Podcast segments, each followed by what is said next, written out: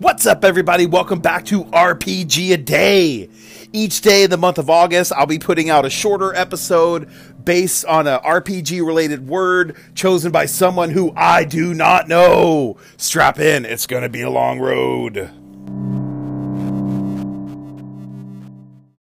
Okay, cool. So Anchor just ate a whole recording. That was fun.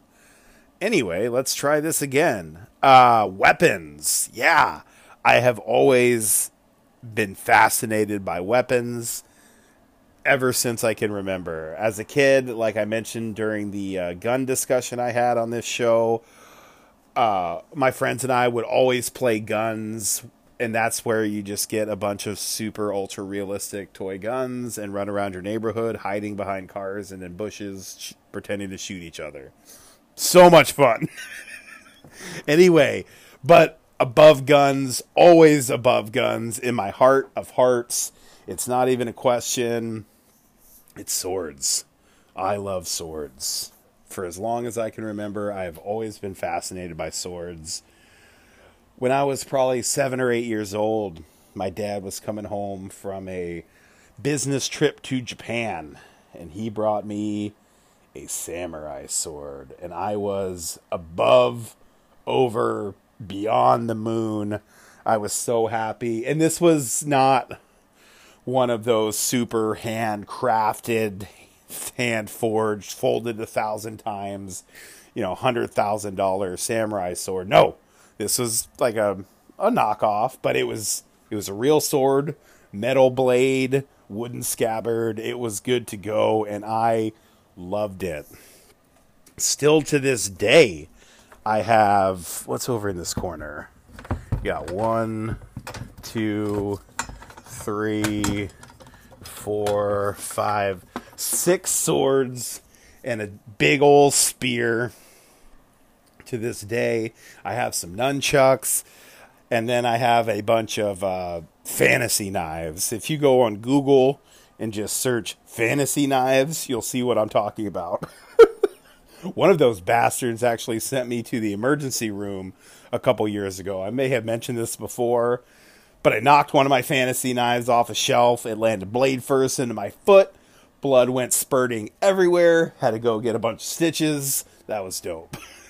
anyway, but more than guns, more than swords, sometimes magic can be the most powerful weapon. Last night we had what I thought would be our final session of Rise of the Runelords, where we face off with the big bad guy. But that didn't happen. We didn't finish the fight because the fight is too goddamn epic and insane to finish in one session. so when we picked up this session, we had entered a room where there was a bunch of weak ass monsters waiting to fight us to stop us from going through this portal.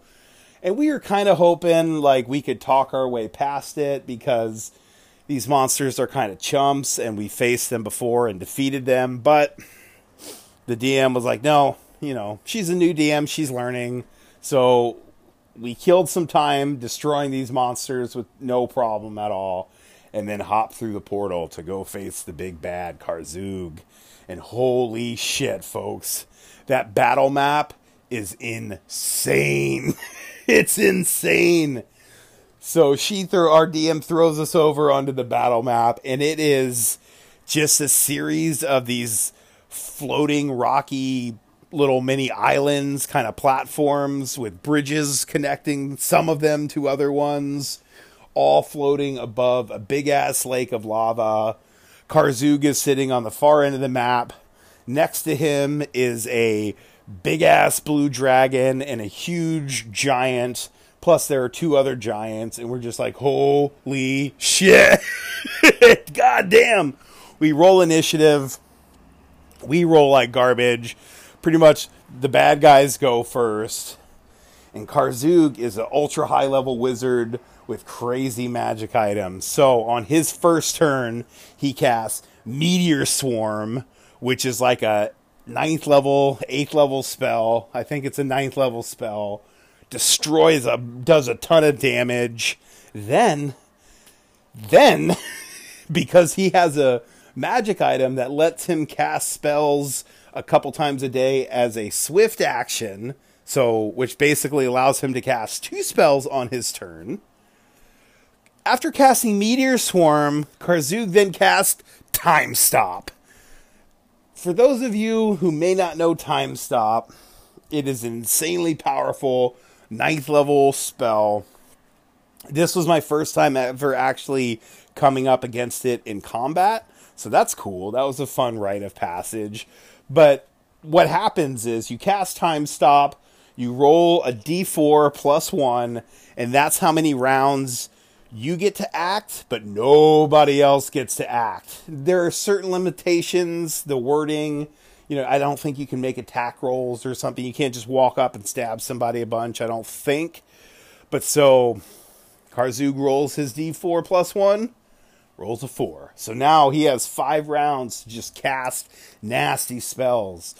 So he casts like a prismatic wall, a wall of force, cloud kill over our group, plus a couple other defensive buffs, and then boom, we come back into the main time stream and the fight starts. Now we have to make saves against Cloud Kill. Um, and those walls, the prismatic wall and wall of force, have totally blocked our line of advance. So now we have to start platforming, jumping from platform to platform to get around these walls, which was an awesome move by the dungeon master. Shitty move for us. It sucked. So our first paladin jumps, he makes it. It's pretty easy. It's only 10 foot across at this point. Super not hard, right? It's an acrobatics check.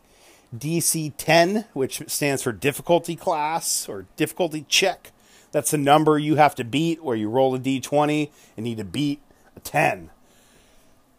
okay, our first paladin jumps across, gets like a 12 or 13. It's like, holy shit. The next paladin goes and gets a 4. and our dungeon master's like, okay, you fall 100 feet. And all of us, the whole table was like, wait, what? you never said it was 100 feet. We might not have jumped if we knew it was 100 feet. But she was just like, yeah, well, you know, new dungeon masters are gonna new dungeon master. That's just how it goes sometimes. So sorry for saying so all the time. I hate that.